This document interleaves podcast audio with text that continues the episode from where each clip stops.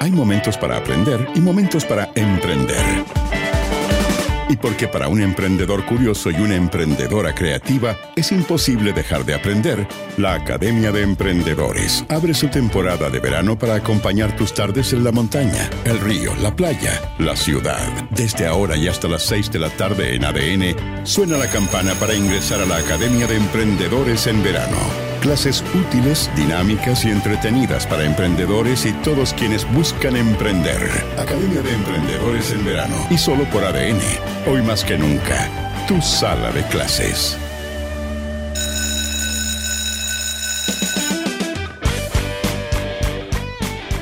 Y nos vamos con una nueva clase.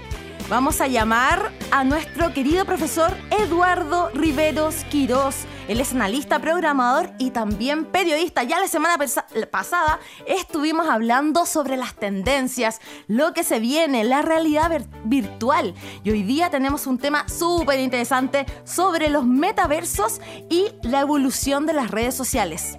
Eduardo, ¿estás por ahí? Sí, Milenka, estoy bien feliz y contento de de poder interactuar con toda la comunidad de Academia de Emprendedores. Así que estoy acá dispuesto a responder todo lo que me pregunte.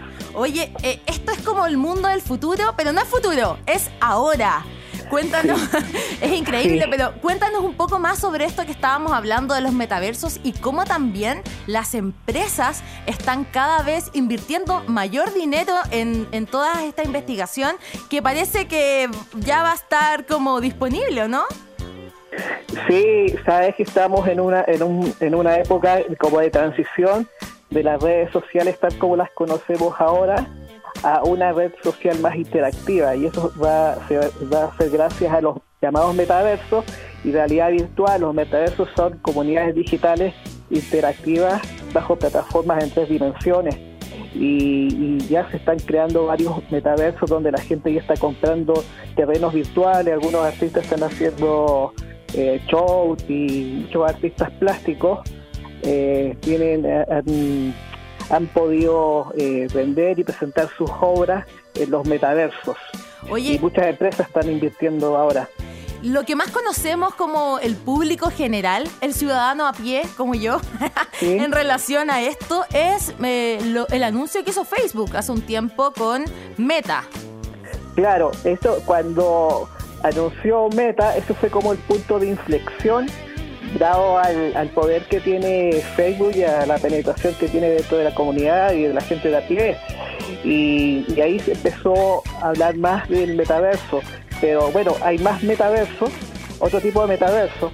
Pero lo que pasa es que como fue meta de Facebook más popular, pero hay otros otros metaversos que también están funcionando y que ahora mismo están, gracias al, fenómeno del blockchain, eh, que otra tecnología ya se está comenzando a apalancar eh, a empresas grandes también, ya sea empresas inmobiliarias tradicionales eh, y también empresas, empresas tradicionales del mundo, entre comillas, real, que ya están invirtiendo en, en metaversos y en este tipo de comunidades porque ya lo ven en el futuro, incluso países, por ejemplo Barbados que que ellos anunciaron la creación de una de un metaverso, de tener una embajada en el metaverso.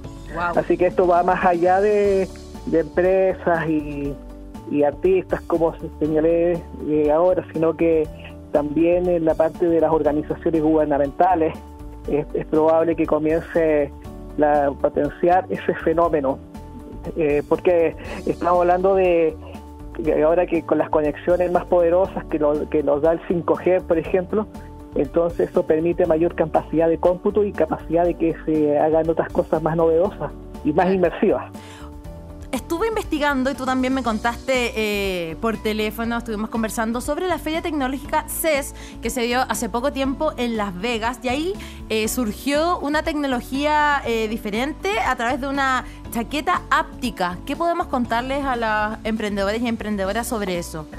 Sí, la chaqueta áptica es un tipo de chaqueta que uno puede percibir sensaciones y por eso, por eso que fue premiada eh, uno como de, la, de mayor innovación dentro del evento tecnológico CES de Las Vegas. ¿Qué significa en castellano que se puede tocar? O sea, reproduce el tacto. eh, actualmente reproduce el tacto de, 30 situaciones enfocadas a los videojuegos. Por ejemplo, sentir la picadura de un insecto, sentir el viento o un puñetazo. Eh, eso para conectarlo con la con, algunas plataformas de videojuegos. Pero eh, eso en el futuro me imagino que va a tener mayor desarrollo. Ese ya existe el prototipo de esa chaqueta y se puede la empresa Owo, que es de España, que ellos son los que los creadores, ellos piensan eh, lanzar al mercado en diciembre de este año. Y bueno, y ellos en, la información oficial señalan que empresas como Facebook han estado interesadas en este tipo de chaquetas y, el ejército de España también han tenido conversaciones. Eh, entonces ya se, eh, te fijas, es otro tipo de, de experiencia inmersiva que en la cual ya se suma el tacto. Eh, aunque eso sí, que tenemos que agregar que hubo, eh, eh, claro, ellos fueron premiados, pero empresas como Tesla y Disney también han, estado investigando y en desarrollo, también están en desarrollo de este tipo de, de chaquetas.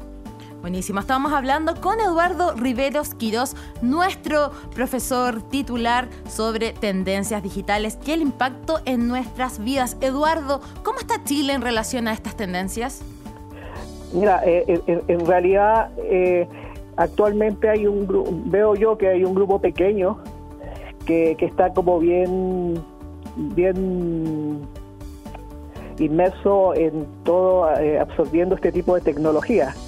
Eh, pero pienso que todavía es, un grupo como pequeño comparado con el, con el gran público, y lo cual como país eh, geopolíticamente, estratégicamente, igual no es muy bueno porque el mundo está dando saltos cualitativos grandes debido a, la, a, los efectos de la pandemia.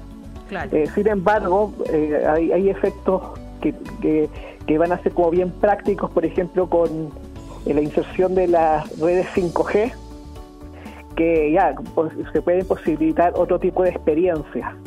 Y también en algunos lugares rurales, con la conexión de la empresa de los MAS, que también hay en, Chile, eh, también puede posibilitar nuevas experiencias. Pero bueno, bueno, pero hay un grupo de personas que, bueno, como en toda sociedad, que primero absorbe las tecnologías y luego lo da a conocer a la gente. Entonces hay, una, hay ciertas experiencias de educación que, están presentes en eso, pero eh, hay mucho por hacer y imagínate, eh, yo pienso que estamos como en el año, como en 1995, cuando comenzó Internet, creo yo. Que, uno pensaba que podía pasar después, entonces eh, ahora falta masificar todas estas cosas a nivel de, público y también a nivel de políticas públicas, porque estas cosas van a, se van a concretar en el tiempo y y son las que hacen diferencias tecnológicas y los que generan desarrollo, que a fin de cuentas. Profesor, si alguien que nos está escuchando o escucha esto en algún podcast más adelante quiere enterarse más, ¿cómo lo podemos seguir a usted? En Twitter, eh, arroba Eduardo Riveros Q. Perfecto, ya lo vamos a comenzar a seguir. Esto ha sido un agrado. Muchas gracias, profesor Eduardo Riveros, por estar con nosotros hoy y nos volvemos a escuchar la próxima semana. Ok, muchas gracias, Milenka y a toda la comunidad. Chao. Chao. En ADN, formas parte de la Academia de Emprendedores Banco de Chile.